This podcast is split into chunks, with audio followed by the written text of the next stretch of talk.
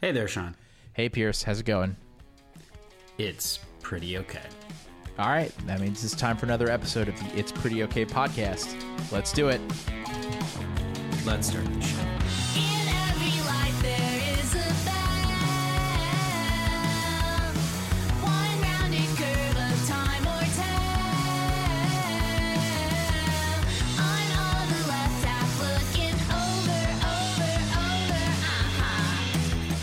This is uh, this is a momentous occasion. We are recording uh, our our first podcast of the PG era, and uh, no, that does not mean uh, that we are like the WWE and we are going to uh, mysteriously change from a color video feed to black and white anytime someone bleeds. Uh, it certainly doesn't mean I'm going to stop cursing uh, because at this point I've pretty much lost control of that. Um, it's it's the post Gruden era. Oh, yeah. But, I mean, Jay's been gone for a while, and Deuce is, is still around. So are you talking about a different Gruden? Yeah, I I would say I am talking about the Gruden that most people think of if you just get the name, the last name Gruden. Uh, Jon Gruden out as uh, the coach of the Las Vegas Raiders after uh, several uh, media outlets, including the Wall Street Journal and the New York Times, reported on some uh, very bad emails that he sent. Um, but I am not tired of his damn emails. I'll tell you that right now. well, I am, but but the most fascinating thing about this whole saga to me is that the way these emails were surfaced has nothing to do at all with Jon Gruden because it's part of the ongoing investigation into uh, the the workplace culture of what is now the Washington football team, a culture which it would almost be charitable at this point, uh, given what we know, to call it toxic. And there It's was very- it- another turn in that uh, in that story this morning when the LA Times uh, reported that Adam Schefter, noted NFL insider or whatever whatever his official job title is at ESPN, uh, in 2011, at the height of uh, a, a very uh, ugly CBA negotiation between the NFL Players Association and uh, team ownership, sent an unpublished draft of a story about the ongoing negotiations to then team president, GM, executive Bruce Allen Executive. Yeah. and gave Bruce Allen, who was a source, a subject of this story, uh, the ability to make edits and changes, and even sort of tongue in cheek called him Mr. Editor in the email. And I look, I, I know that I am uh, I'm known for uh, measured opinions here and, and, and for never blowing anything out of proportion. Uh, but I, I read that, and the first thing I thought was, well, I know this isn't going to happen, but he really ought to lose his job over this. This is not even the first thing he's done in the last month that I think is fireable. That is correct. But but but but I think that this one is notably bad. And they and they wrote about it very well on Defector, and I mean, eh, which was helpful for me as someone who's not in journalism. And and Kevin, uh, if I can summarize as, as someone who doesn't get it, and then Sean can get into it more, just if you're writing a story about someone, the you don't want them to write the story for you because you know in in working on something is something newsworthy and is it true? If you let the subject who you want to be truthful about and you want to pick up the newsworthy bits um, and and you want to be as objective as possible you've thrown that out the window by asking them. This wasn't a matter of asking like hey i have you as saying this quotation about this item. Is that true? That's it. You don't send them the whole story. So like that that is very bad. I, I will agree. Yeah, so this is uh so sorry, the subject of this article like it doesn't not that it necessarily matters in terms of, you know, journalistic integrity, but like the article wasn't about Bruce Allen, it was about it was yeah I, I don't i don't have the article in front of me. It's an, you know because it's 10 years old but it's Right. it's something it was an article about the the state of cba negotiations. And and, and something that the defector article does a really good job of pointing out there is that you know it it's not the case that something like that is the only time when it is a pretty significant ethical violation to to let your source control the story. But it is a situation where it is especially important for you to not let your sources control the story because the outcome of you know the outcome of labor negotiations has a very real impact on people's lives Yeah, and and, and uh, I mean, they're these are ultimately contractual and, and legal things, and so letting one side in in you know legal proceedings, uh, you parrot them and, and allow you to be basically their publicist. Like that's that's that's I think very gross. Um, and and like that's I think that's a real real problem here, and we'll get into more like the publicist versus journalist later. But yeah, I think the Sean has explained that well, Kevin.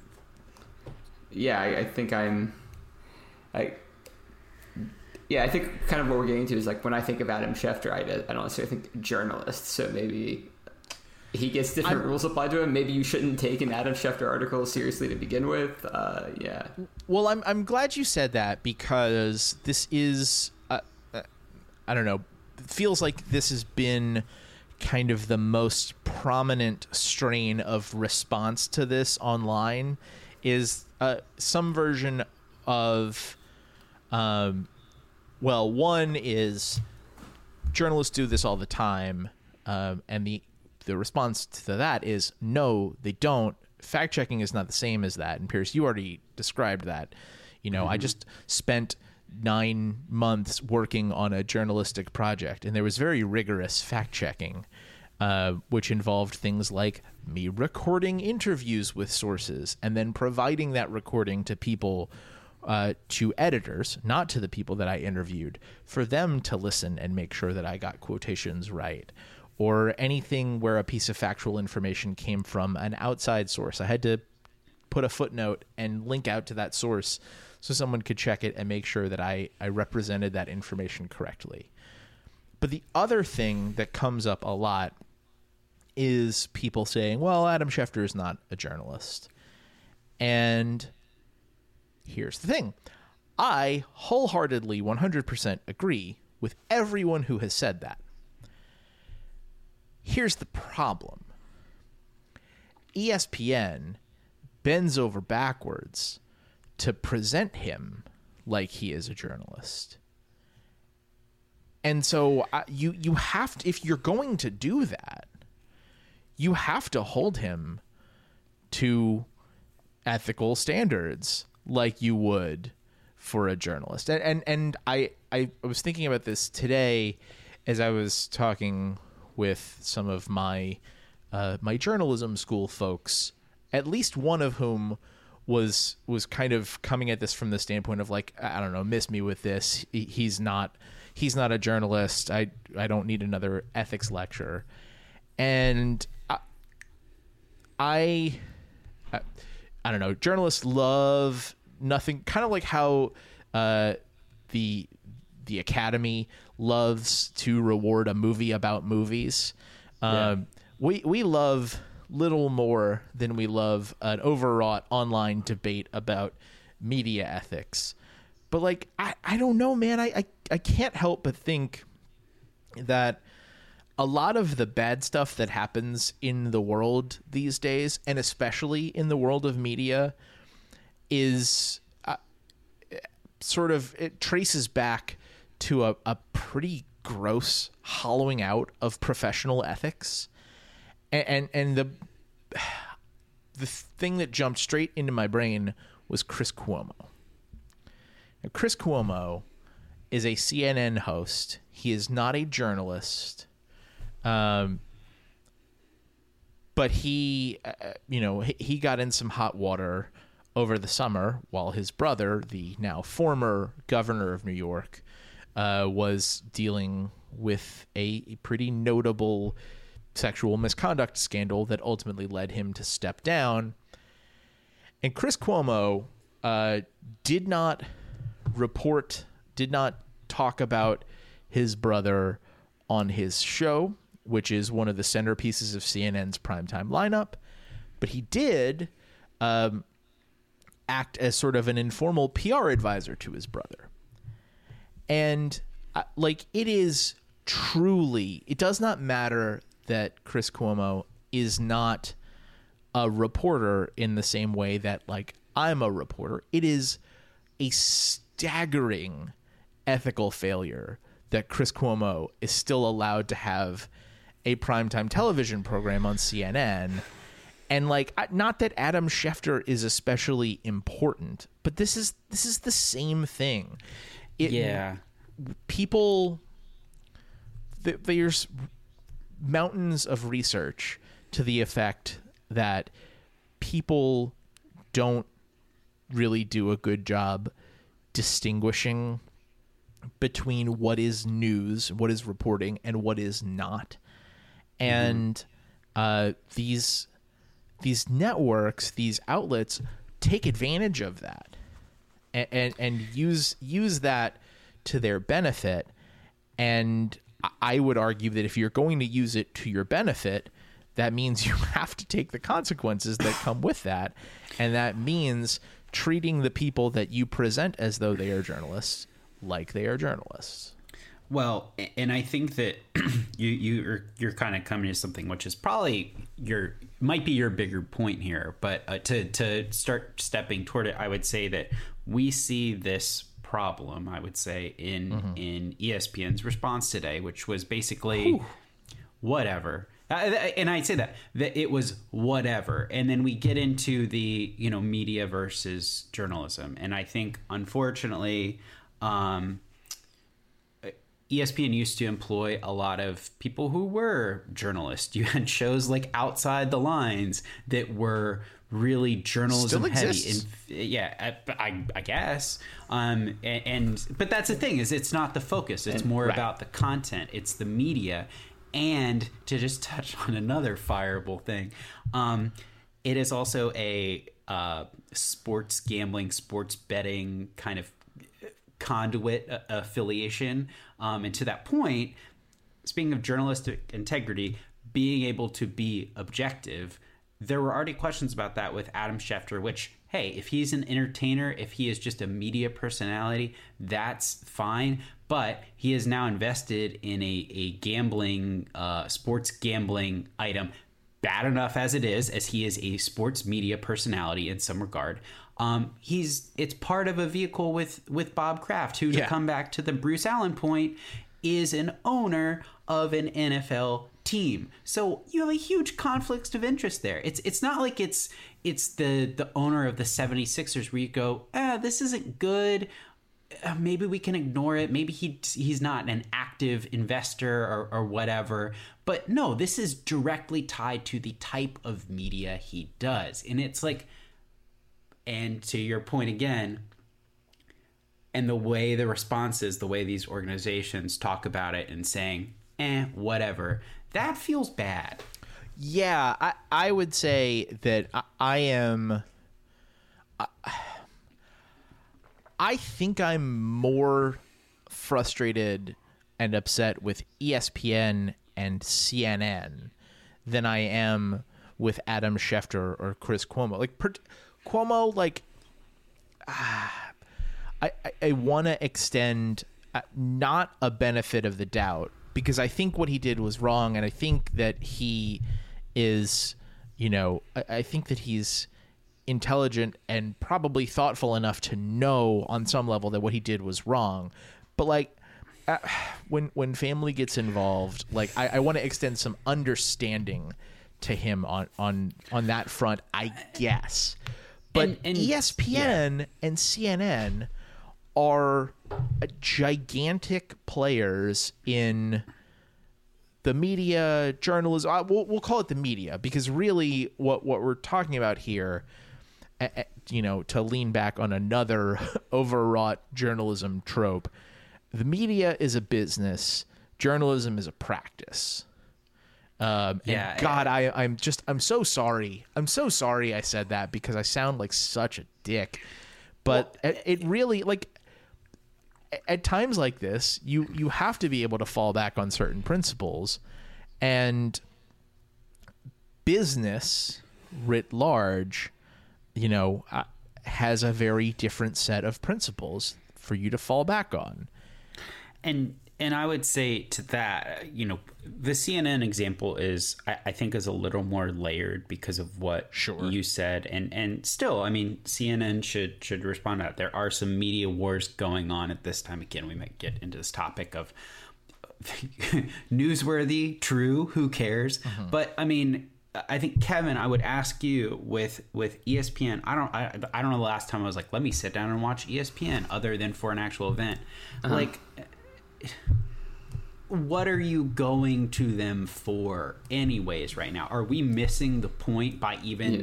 wanting to hold them to these standards Yeah, I think that it, it's one of those things where I used to interact with ESPN in a much different way, and I never know if when that what changes to what extent that is the media landscape changing versus me getting older, you know, going, going to college and stuff. So like, it used to be, you know, when I would come home, I would watch PTI and Around the Horn, which is a show of journalists um, that but they're not presented as like no one's taking things that they say to with any journalistic um, standards um, Yeah. it's and like espn is not you know is not you know touting them as like I don't know, it's just it's very obvious that that's not what it is. But then I Yeah, go to those their are website and I journalists, read but they're not- Yeah, Yeah, the, uh, the shows like PTI and Around the Horn are are featuring journalists, but they are obviously not doing journalism, and those shows are packaged in such a way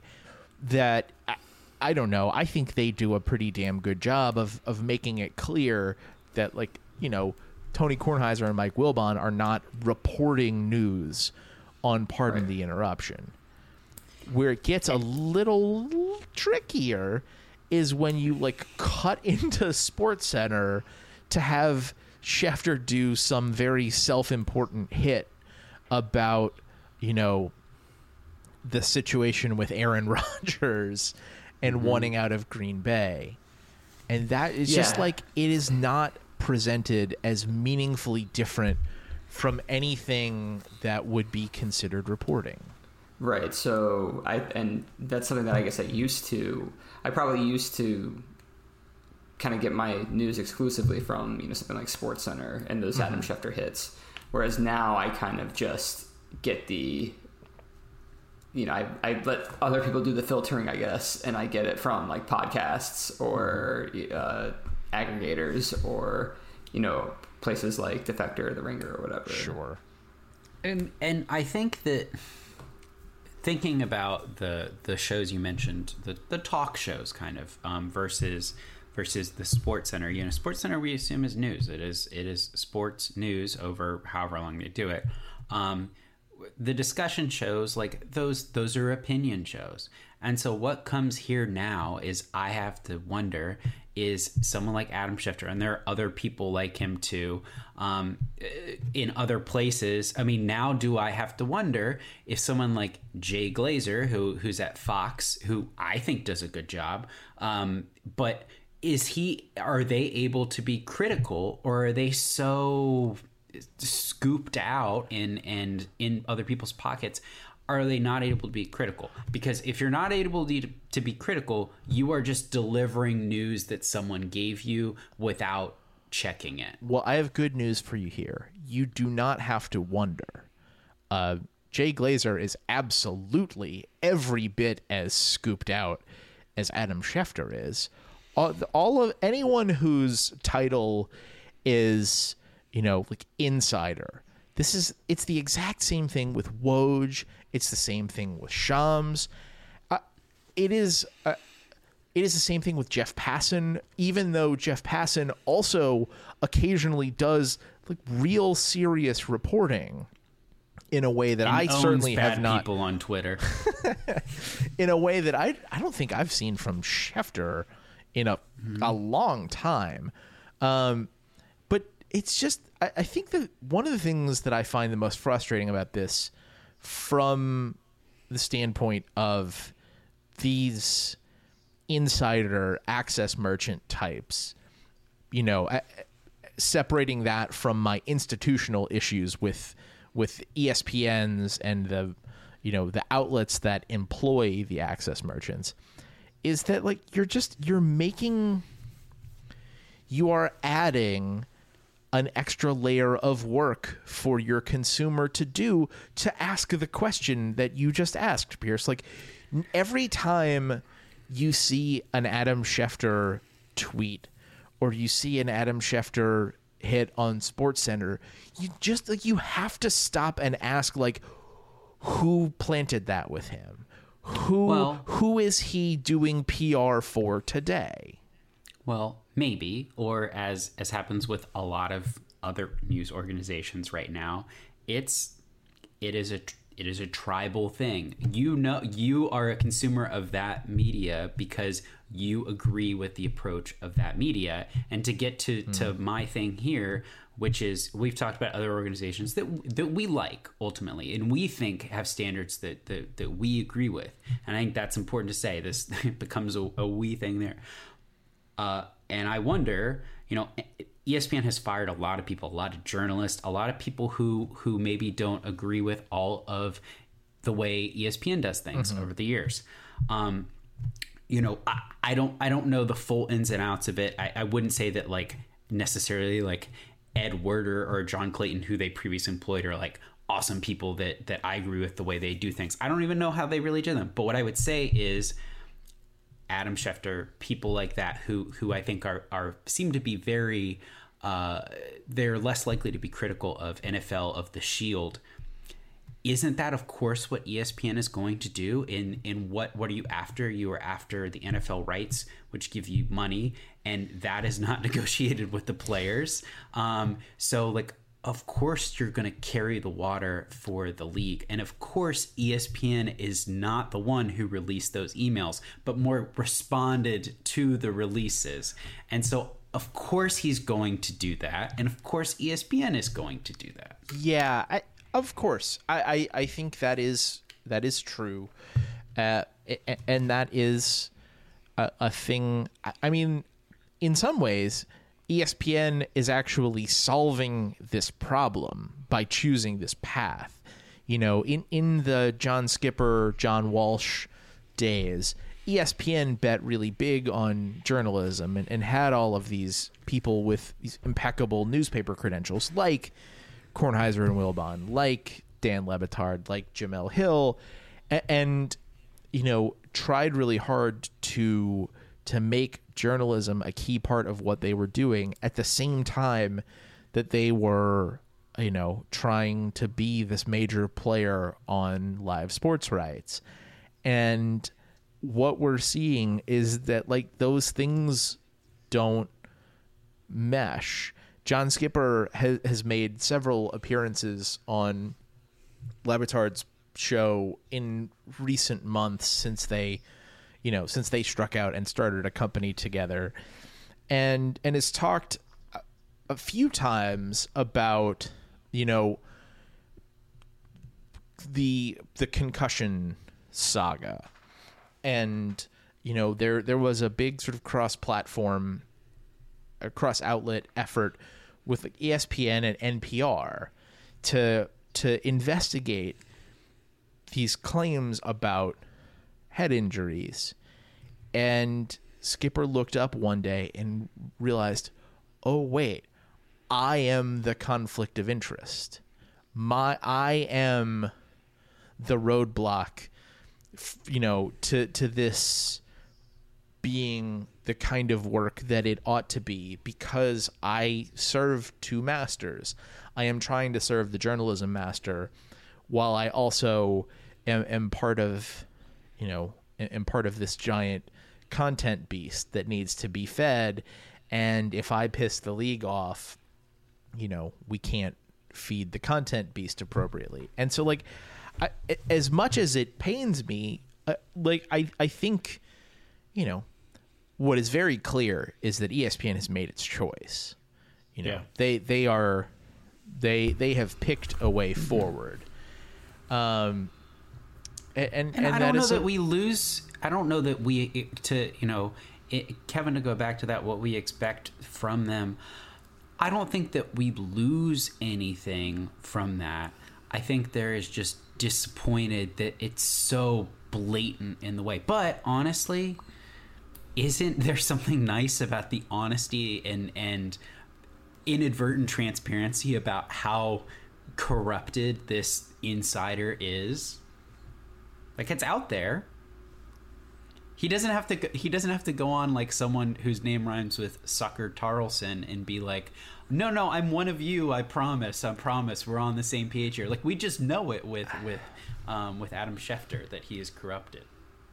my my one argument against that would be we absolutely do lose something if nothing else steps up to take on the journalism mantle. If nothing takes over that side of things, then we absolutely do lose out on something pretty important. And and and that goes to you know, it, goes to why uh, why journalists and reporters are, are so uh, upset about or, or, or we're so upset about the cutting down of locker room access during the pandemic and and are, are worried that leagues are going to use that as a way to actually push journalists further away even as things continue to you know uh, return to something resembling normal. It's a problem with the hollowing out of local newspapers and, and TV stations over the last two decades as journalism practice gets subsumed by the media business, not just in sports, but everywhere. You know, um, Bomani Jones made a, a point that he he was talking to Joel Anderson uh, from Slate about the Bishop Sycamore fiasco, uh, you know, six weeks ago or, or whatever that was, and and and wondering why like why nobody was on to Bishop Sycamore sooner, and the answer is that you know because there's not the same level of like robust local coverage of high school sports as there used to be. And and if there was someone would have figured this shit out a long time ago.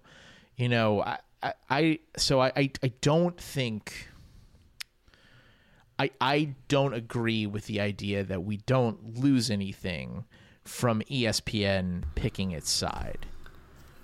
Yeah, I think my initial thought was that yeah, well, because this this, this happens because before the only the only outlet maybe journalists had, or uh, at least what I thought of, was like okay, there's ESPN and there's you know Sports Illustrated, whereas now I again if I want journalism, I go to maybe some of these other places um, that perhaps didn't exist um, or weren't as prevalent 10 years ago or so, um, like Defector or, or. But yes, they, those still, those places, like The Athletic probably has some clout, but like, I don't, nothing has the clout that like ESPN had to really like, when, and when ESPN thought something was important, it, everyone kind of thought it was important, and you know, it'd still be useful to have that.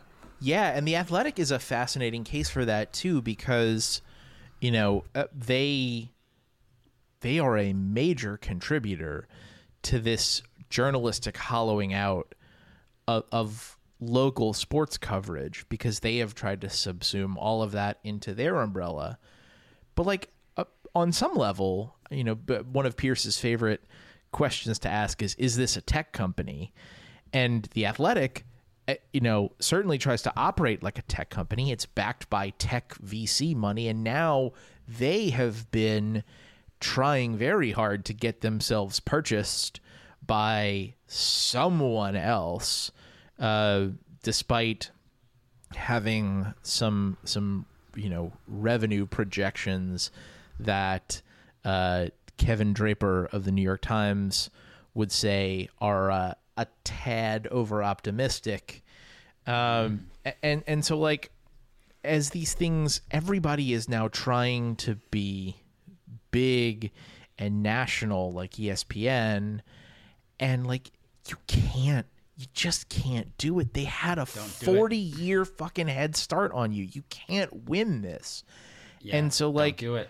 but but it doesn't you know there's kind of no winning that game anyway because even even if you're you know even if you're the Baltimore Sun and you are trying to stay local in your coverage like none of that protects you from being bought up you know from becoming part of a a media conglomerate like Tribune that then gets snapped up by a predatory hedge fund who's going to strip you for parts. Like, at, you know, it's I don't know. In a lot of ways, I feel like I'm just banging my head against the wall and and shouting into the void about nothing because like this this tide isn't reversing and just like i'm i am I'm really worried about what we're going to lose what we are what we have already lost and what we are going to continue to lose in this So what you're saying is it's a bad time to be a journalist, is what I'm hearing.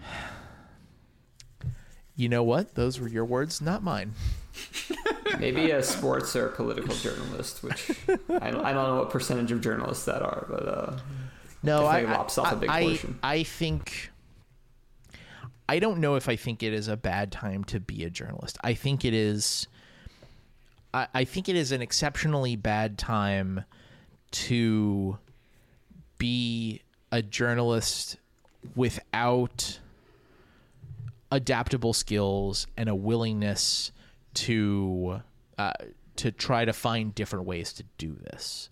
Um, I, you know, God, my my Pivoting to video. well, yeah, don't maybe don't do that. But like, you know, what I what I see from ICJ from from my employer is amazing. It's a you know it's a nonprofit, and and I think there's a, quite a lot of benefit to be had from nonprofit journalism. You know, nonprofit media because profit motives inevitably introduce some corrupting factors and and, and that, that doesn't mean you know that doesn't mean that if you want to run a, a journalism business you you can't you can't make money or else you will be you know uh, a, a bought and paid for shill like that's not true uh, I, I point you to the the way the Washington Post is covering the uh, stuff around Blue Origin. You know, it is possible. It is possible to do good, independent, often adversarial journalism uh, as part of a business. But like, there is something that is kind of special about what happens when you don't even have to worry about that. Uh, it introduces its own separate set of concerns, like how you are going to fund your operation. But you know, there there is a lot of really great nonprofit media. There's a lot of um, the the Nieman Journalism Lab, which is a uh, like a center at Harvard that studies journalism in the media, wrote a story may like earlier this week or maybe last week about how there's been a ton of growth in like niche sort of single topic sites. Um, and, and I, I think there's there's something valuable to that where you can you know really focus in and and find people with expertise on a subject. So like i i don't think i don't think at all that it is a bad time across the board for journalism i think it is a very bad time for the traditional model of journalism the way that we've been used to for decades and you know uh people people who still want to do this are going to have to ride the wave a little bit and and find new avenues to do the things that they want to do. So, I mean that that makes sense, but um, you know, some some honesty uh, is is probably helpful along the way, both from Yeah. organizations and from from the people doing the job too. yeah, don't be like Adam Schefter. There, I said it. I said it. And now that I've said it, we will uh, move on to Pierce's sorry. What are you apologizing for today? Have you all heard of a band called A Place to Bury Strangers? You ever heard of this band? I have not.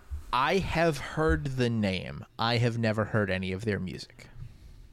Well, so I now know their name and I have now heard some of their music.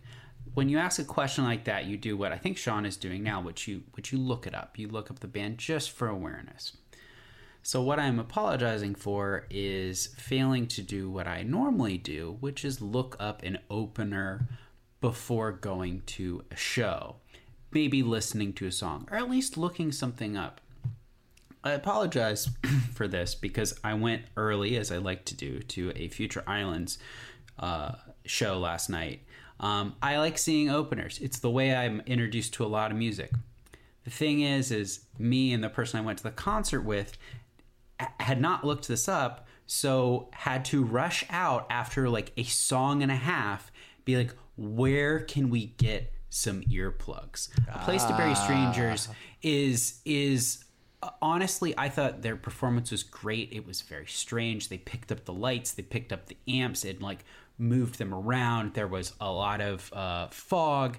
Um, the guitarist broke his guitar on purpose and continued playing it. Continued throwing it around. Got a different one. Threw that one around too. Only successfully broke the one.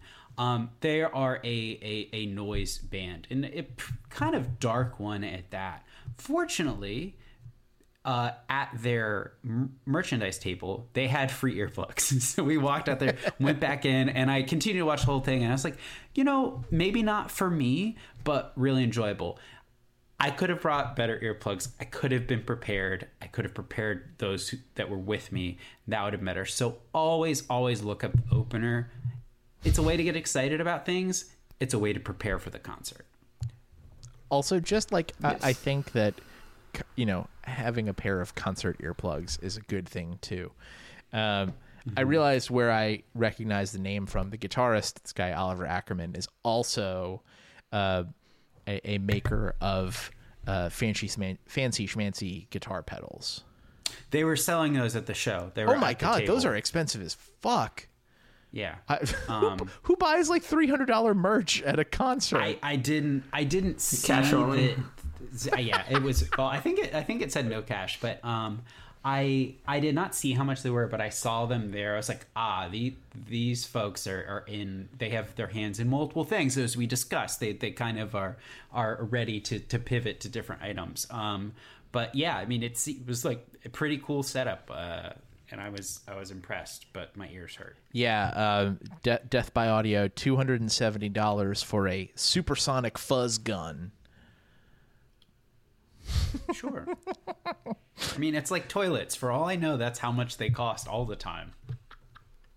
Yeah, uh, it's not really. That's not really how much that stuff costs, but, uh, but yeah, that's uh, a, a pair of concert earplugs is a good investment, uh, especially since, you know, the kind of the the ones that you get for free tend to be uh, not not very good and and you you know there there's some some sound dork stuff about the way those work and and they they cut certain frequencies more than others so they they really dramatically impact how you hear not just how much you hear.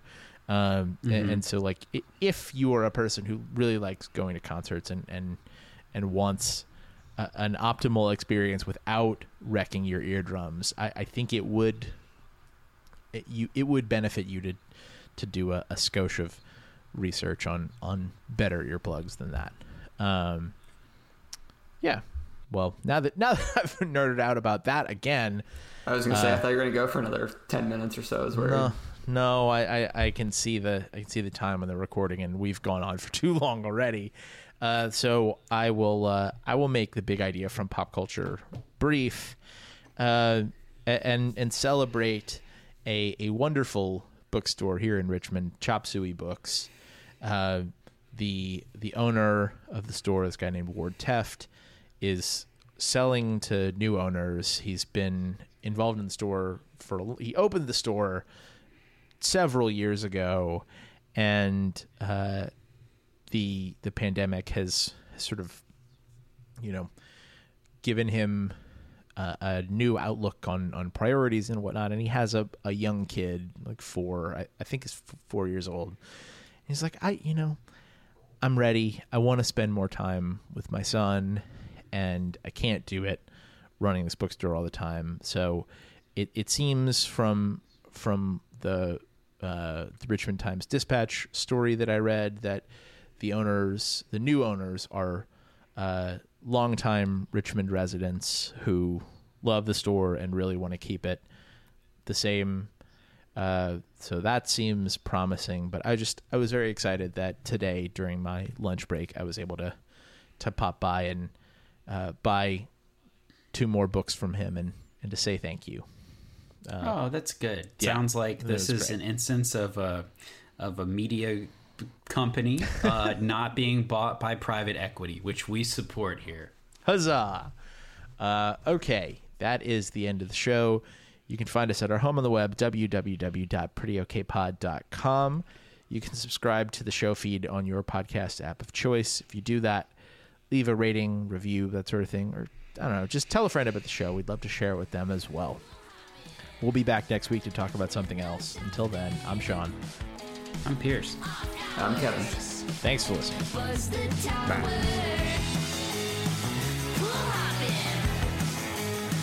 was